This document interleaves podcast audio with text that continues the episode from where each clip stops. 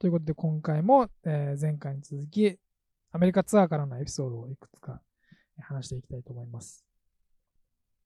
各演奏会場では、ミキヤくんのバンドのソロ演奏なのか、それとも他のバンドと一緒になったりするのが普通なのか、ああ、どうどういう感じなのかなと。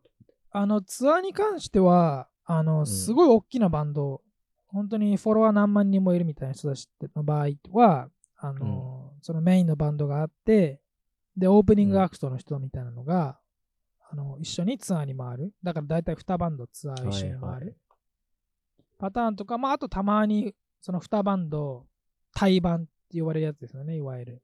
えーうんうんまあ、オープニングアクトじゃない、前座じゃなくて、両方ともそのメインアクトで、えー一緒に回っていくっていうパターンもありますけど、今回のやつに関してはもう我々、まあソロですね。ソロというか、まあ我々のバンドだけのツアーで回りましあ、そうなんだ。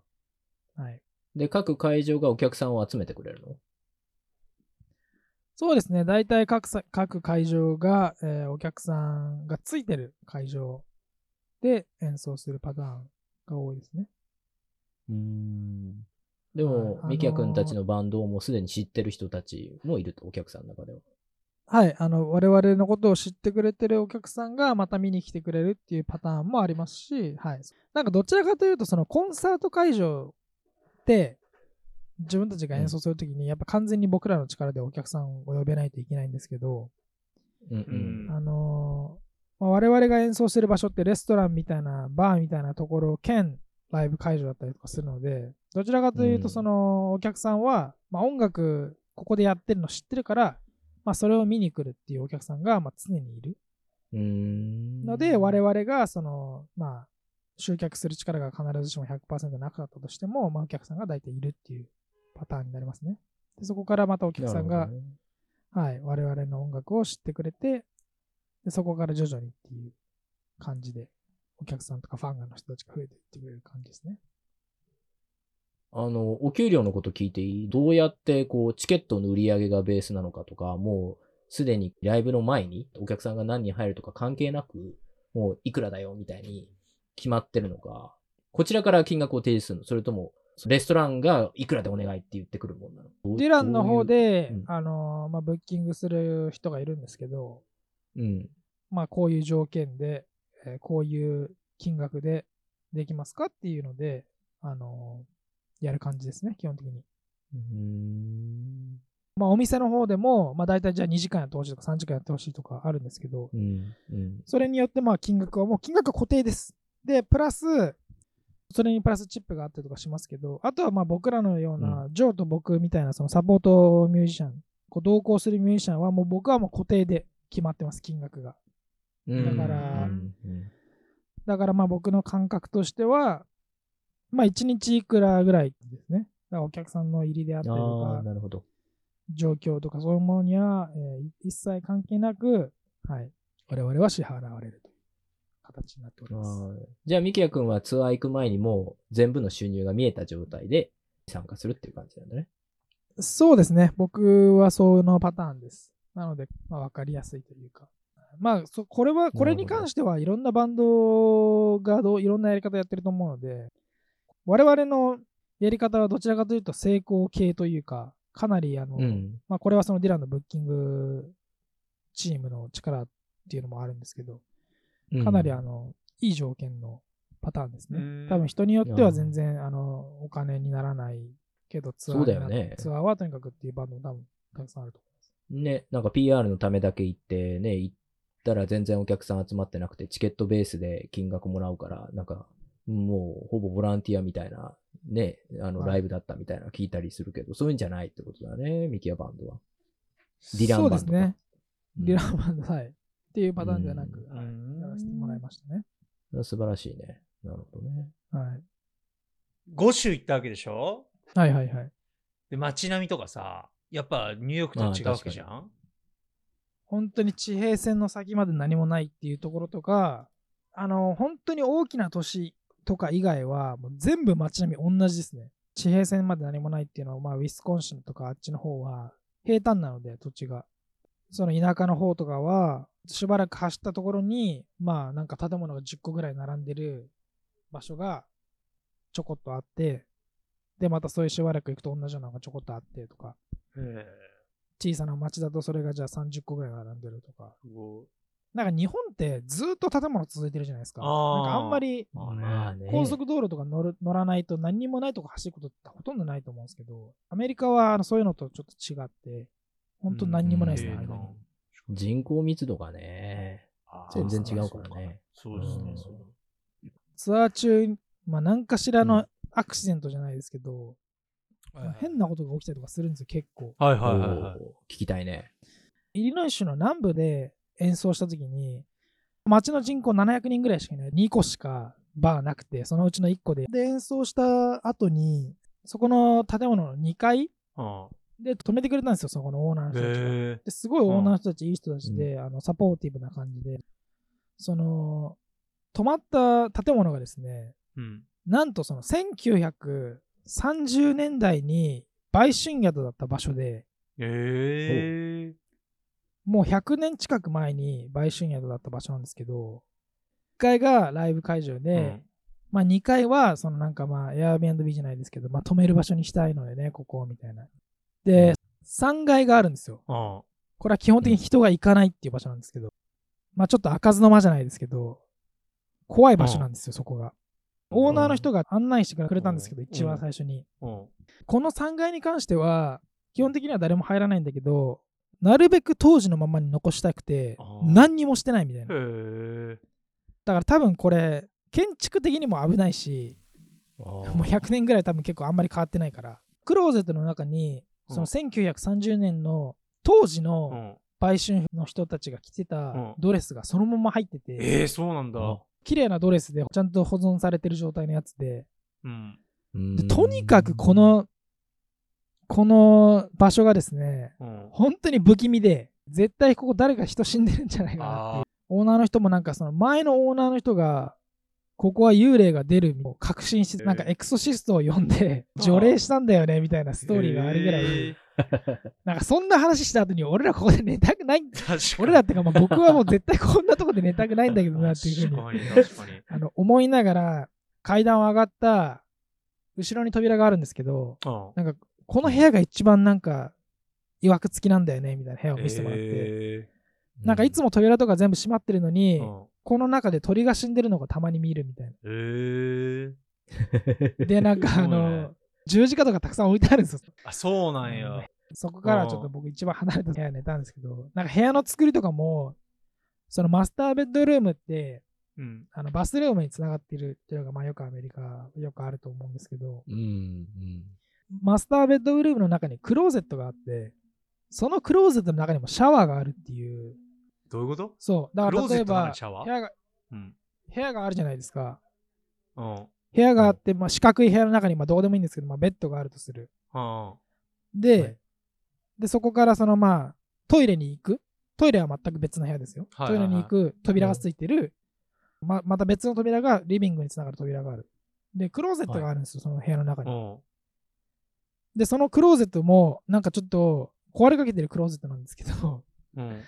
そのクローゼット、なんか穴とか開いてて壊れかけてるクローゼットなんですけど、うん。あの、ディランがちょっと、ジョーこれなんか見てみろよ、中に何が入ってるか見てみろよ、っつって。うん。で、ジョーがこう扉開けて、うん。あの覗いたら、その中にもシャワーの、あの、わかります？ガラス張りのタブみたいなやつああ。が入ってて、めちゃめちゃ古いやつなんですよ。えでも水は一応出るんですよ。ええ。あ、使えるんだ。使えるんだ。はい。でも多分使うためにそこにあるんじゃないと思うんですけど、なんかその、まあ、増築していく中で取り外してないだけなのか、まあ、よくわかんないんですけど、クローゼットのなんかそういう中にシャワーあるのおもろいね。確かに。そう、そうなんか変な、そういうなんかあの、部屋の作りが余計不気味で、う ん確か売春宿特有のことなの？そういうことではなくて？ああ、まあ、それはあるかもしれないですね。その部屋、部屋それぞれに、まあ、もともとはうん。さ、シャワーついてたみたいな。で、あの、ベッドも一応あったんですけど、各部屋に。うんなんか僕のベッドはエアーマットレスで、しかもなんか、55%ぐらいしか空気入ってないエアマットレス。もうブヨブヨなんですよ、ブね。ヨブヨやん。でもうあんまりにもうちょっと不気味だったんで、うん僕はもう結局全然寝れないままあの翌日しんどい思いをしたんですけどっていう場所に泊まったっていうのがなんかお化け屋敷みたいなの正直多いもんね。アメリカの中西部とかさ、田舎の方ってなんか、やっぱりなんか築100年とかの古いの。うん。そうそうそう。本当にあのいわゆる何ですかアバンドン廃屋みたいな、はいはいはいはい、えーはいものがたくさんあるんですよねアメリカって。で、うんその古い、本当に古い街が未だに残ってるみたいなところ、まあ昔は栄えてたのかもしれないけど、今となってはみたいなところって結構もう、その古い状そうだよね態のまま残っあるよねてて、うんすごいスタビれてる。で、なんかやっぱ不気味なんですよね、そういう。不気味歴史がすごい感じられる。うんうんはい。っていう、あの、まあ、ところがあり僕らはね、そういう文化がないから不気味に見えちゃうんだよね。多分日本の廃屋だったらそんなに不気味に感じないものでも、西洋のだと、多分そういうバックグラウンドがないからそうなんですかねより感じてしまうところはあるよね、なんかね。うんこれ映画に出てくるみたいなさ。確はいはいはいはい。日本のなんていうんですか、お寺みたいなところって古い古き良きみたいなのって思うと思うんですけど、ちょうどなんかあの、建物がモダンになってきた時のやつってあるじゃないですか。はいはいはいはい。はいはい60年代、70年代ぐらいの建物。僕はああいうの逆に不気味に感じちゃいますね。日本のものとかでも。うんうんなんか、なんか変に時代を感じちゃって。まあそうだよね、確かに。あの、はいカタカナなんとか層とかあってさ、日本の。はいはいはいはい。わかるかな、うん、ああいう感じの。わかります。そういう感じの。っうん。不気味だよね。はい確かに。ていうのが。はいはい。はいでも、まあ、その日幽霊に遭遇することはなく、まあ、大丈夫だったんですけど、変な体験をしたのがもう一個実はありまして、最終日の前日に、あの、Airbnb に泊まったんですね。はい。うん。で、あの、まあ、あれはノースカロライナかな？部屋の間取り的には3ベッドルームで、最終日はもう一人一部屋ずつみんなあるから、って言ってはいはいもみんなちょっとテンション上がって、ああ、もうこれで最高の 最終日を飾るにはふさわしい場所だなっていうふうに、まあいいと思って行ったんですけど、ディランとその外でタバコ吸ってたんですらしいんですけど、なんかそのタバコとかを吸ってる途中に、そこのな Airbnb のルールみたいなのをこう読んでたらしいんですよ。うんうんうん。うん。そしたらなんか後から気づいたのが、この敷地内のどこでも一切の喫煙を禁じますみたいな。なんか騒音であったりとか、喫煙、うんあとマリファナとか、うん一切そういうものを敷地内に持ち込むことを禁じます。でもしもそういうものをが発見された場合、何かが仮に発見された場合、うんうん。なんか、なんていうふうに具体的に言ってたか覚えてないんですけど、うんまあその意味合い的には、まあ、こちらは、なんか武装した状態でそちらに行くので、もし何かそちらの方で抵抗する場合は、うん。なんかこちらもそれ相応の処置をしますみたいな。ってことが書いてあはいるんですよ。はいはいはいはい。で、もし何か発見した場合、なんかそのうん5分、10分以内に退去しないと、うん。なんか1000ドルの罰金。うんで、その後5分ごとに250ドルずつ追加されますみたいな。なんかとにかくクレイジーなことがたくさん書かれてたんですうんよ。うんで、僕はそれ後から知った、後から次の日に聞いたんですけど、うんで、なんかそれでもうなんかすごい、いや、ちょっとなんかやばいぞ、みたいな。何かあったら、えーうんなんかそういう、もしかしたらクレイジーなオーナーかもしれない。で、多分オーナーの家かなんかが隣かすぐ近くにあるっぽくて。何かす、で、一応カメラもついてたんですよ。うん後から彼らが気づいたのが。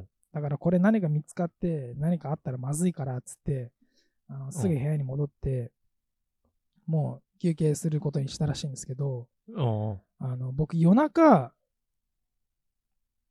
夜中こうパッと目が覚めて物音で、うん。うん、で、まあ、廊下に誰か人が歩いてるような音が聞こえたんですよ。はいはいは二人が、まあ、トイレに行く音か何かのその夜中多分移動してる音なのかなって思って、まあ、そのままもっと僕寝たんですけどなんか次の日ディランが、いうん俺の部屋の窓の外の裏庭に、うんなんか誰か夜中人が歩いてたって言って、ええで、夜中の廊下の音誰か聞いたみたいな。うんうんうん。いや、で、僕が、いや、それ多分、どっちか二人かなと思ったんだけどって言ったら、あの、ジョーは、いや、全くそんなの聞いてない。みたいな感じで。で、ディランが、いや、俺も一切自分の部屋から出てないみたいな ことを言ってて、うんでも僕とディランは確実に誰かが廊下を歩いてるのを聞いたんですよ。うんで、ディランは僕たちにテキストをする直前だったみたいな。今誰か外歩いてるみたいな。うんでも、うん僕らが変に怖がると思ってテキストしなかったらしいんですけど、それ以外に物がぶつかるような音、なんかゴツンみたいな音が外でして、多分それはディランか誰かが外を見に行ってるんですよ。っていうのを覚えてるんですけど、うん。うん。結局その足音が何だったのかわからないまま、その廊下を歩く足音が何だったのかわからないまま、Airbnb を後にして、っていうなんかすごい不気味な、奇妙な体験をそれはね、多分ね、僕が思うに、ジョーが無遊病なんだと思うんだよ。あーそんなことありますか？多分僕の推測はそこだな気づいてると。夜中歩き回っちゃう癖があるんだ癖がちょっと覚えてないんだよ。ある系ですね。そうそう、あったんだと思う、ジョーが絶対。うだっん。たら多分ね、僕ら気づいてると思うんですけどね。もういやこの話のうちあれでしょ？ミキヤ君はまだ実はあのニューヨークに帰ってきてなくここにいるミキヤ君は 30年前の売春婦の宿から来た亡霊かもしれない。ドレス着て。まあそんな2週間で、はい、幕を閉じましたけど。さ最後にですけど、まあ音楽、音楽の話でまとめると、ああ、そそう遊びに行ったわけじゃないか。あの結構やっぱりその、まあツアー独特の、あのまあいいポイントじゃないですけど、うん。そのやっぱり毎日演奏することで、まあ、反省がすぐ反映できるっていうのがまあ一番いいポイントかなって思うんですけど、毎日同じことを同じメンバーと2週間ずっと続けてやることって、まあ、基本的にはなくて、毎日演奏することがあっても別々の人でやったりとかそういうことがうん。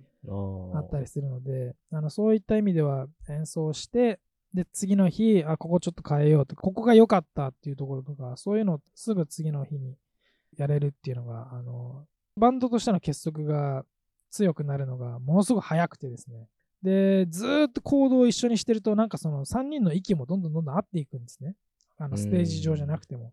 で、そういったところが、あの、最終的に本当に2週間の終わりぐらいになってくると、もう演奏の、なんていうんですか、一体感みたいなものが、なんかその全て音楽だけじゃなくて、全体の一体感みたいなものが研ぎ澄まされるっていう、こういうのはやっぱりなかなかツアーじゃないと作り出せない感覚かなっていうのが思いまして。で、今回のツアーではそれがすごいより、あの、強い、えー結束力と、まあ、それに伴う、まあ、クオリティの高い演奏ができたんじゃないかなと思うので、今回のツアーはすごい良かったなっていう、はい、ところで、この話を終わりにしたいと思います。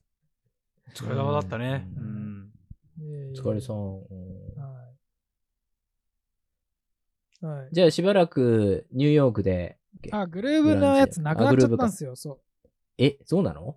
一応来年の6月、2月ぐらいもツアー決まってたんですけど、うん。うん。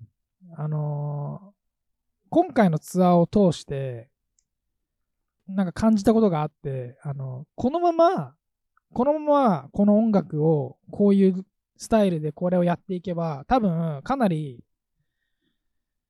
なんていうんですかね、あの、もう道が見えてるというか、もうなんかその、形は決まってるから、あとはこれを成長させていくだけ。で、多分成功していくだろうなっていうふうに、ふうに感じたんですけど、自分がやりたい道とはちょっと違うなっていううん。えー思って、あの、自分が本当にやりたい音、なんだろうな、例えばまあロックでも何でもいいんですけど、ロックの道で成功したいわけじゃないので、なんか、うん。これはこのまますごい形としてはいいけど、なんか成功してるからこそ、成功っていうかその成長を感じられるからこそ、あ、このまま行っちゃうと多分、あの、自分が本当に行きたかった道に戻れなくなるな、このまま行はいはい。っちゃうと。抜け出れなくなっちゃうってことね。変にプチ成功しちゃうから。うん。はいなるほど。なので、あの、ちょっと軌道修正をしないといけないなっていうふうに思って、このツアーの前までは何でも機会があったらどんどんどんどん自分がやれるものをやっていこうって感じだったんですけど、なんかちょっと、うんちょっと自分で軌道修正しないとかなっていうふうに思ったので、うん一応来年のツアーを、あの、まあ、断って、まあ、こうこうこうでっていう理由で。で、それで、まあ、ディランの方からは、あの、あまあ、じゃあそういうことなら、その、もうちゃんと俺の演奏に全部、あの、いける人を使いたいからっていうことで、あの、なく なくなっちゃった、まあ、まあ、あの、クビになったっていうことなんですけど、なので、その、あの、グルーブの方はちょっとなくなっちゃいました。うーん。はい、残念でながら。もそれはまあ自分で覚悟してっていうことだもんね。そうです。なので、まあ仕方ないんですけど。はい。だから、まあし、あのしばらくは僕は、あの、はい、ニューヨークで普通にいろいろやってます。なるほどね。じゃあもうディラン君とやることはないのか？しばらくはないですね。もう一切やらないっていうことじゃないですよ。うん。なんか、ミキヤ君のその、なんか意志を感じられる。これなかなかね、美味しいお仕事なのに、それを切ってまでやるって、よほど自分に思いがあってのことだから、うん素晴らしいと思うけど。そうですね。という感じで。じゃあ、あの、今後の予定は、ミキヤ君の12月以降の予定はどんな感じですか？音楽活動は。うんまあ一応そういう軌道修正というか、自分がやりたい音楽にちょっと集中していきたいので、うんちょっとしばらくは、あの、まあ、もう残り今年も1ヶ月ですけど、この1ヶ月、まあ僕ちょっと暇なので、この1ヶ月は、あの、ちょっとその自分がやりたい音楽に集中しつつ、自分が練習したものをレコーディングしたものを残して、で、それをまあ、ソーシャルメディアとちゃんとあの、つなげて、ちょっと来年は、もうちょっとフォロワーを伸ばしつつ、あの、フォロワーが伸びれば仕事も増えるっていうことに今年は気づいたので、うん。はい。なんかなんだかんだソーシャルメディアは全てじゃないっていうふうにまあ思う人もいる、言う人もいると思うんですけど、結果、インスタでちゃんとしっかり、あの、どういうことやってるっていうのを見せれば、そこから仕事が来るっていうことが分かったので、この前そんな話してたはいはね、放送でもね。はいうんそこを伸ばしていこうかなっていう感じですかね、ここ、次の数ヶ月は。うん。はい。という感じです。なるほど。わかりました。まあちょっと話が長くなりましたけど、そういう感じですかね。じゃあまあ今後のミキヤの活動に皆さん注目をという。そうっすよね。オールナイトニューヨークははい持ってきますから、ミキヤ君が。成功ねするんで。、成功するまでの道をね。うん持ってくるよ。追っていきますっていうか追ってくよはいまうん。あはい俺だからちゃんと欲しいものリスト作ってるからね。バケットリスト。ああ、よっこですよ。もちろんもちろん。うんもちろんそうでしょ。ミキヤ君が成功した後にカッシーが。買ってもらうアマゾンリンク送りつけて。どんなものが含まれてるんですか、ちなみに。とりあえず、あの、PS5 と、PC と、あと、モニターと、みたいな。あ、ちょっと新しいマイクも欲しいな。なんか、オーディオインターフェースとかもちょっと欲しいな。じゃあ、ミキヤ君。結構実用性が高いものが多い。いや、そうなんだよね。うんそうなんだよね。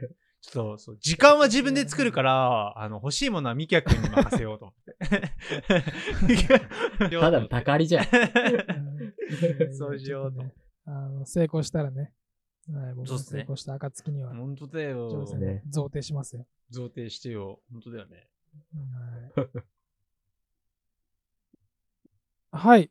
お便りはですね、いつものようにぜひ、オールナイトニューヨークアットマーク Gmail.com じゃなくて、概要欄のリンクからですね、Google フォームの方から、えー簡単に、えー匿名で、メールアドレスとかもなしで、えー送れます。そうなの？ぜひいろんな番組知らんかったわ。今、今さ。しばらくやってますけどね。ああ、そうなんだ。はい、リクエストなどをぜひ、俺もリクエストしてみようかな。えーしてみてください。はい、わかりました。はい、えーお待ちしております。はい、ということで今回はこの辺で終わりにしたいと思います。ありがとうございました。またね。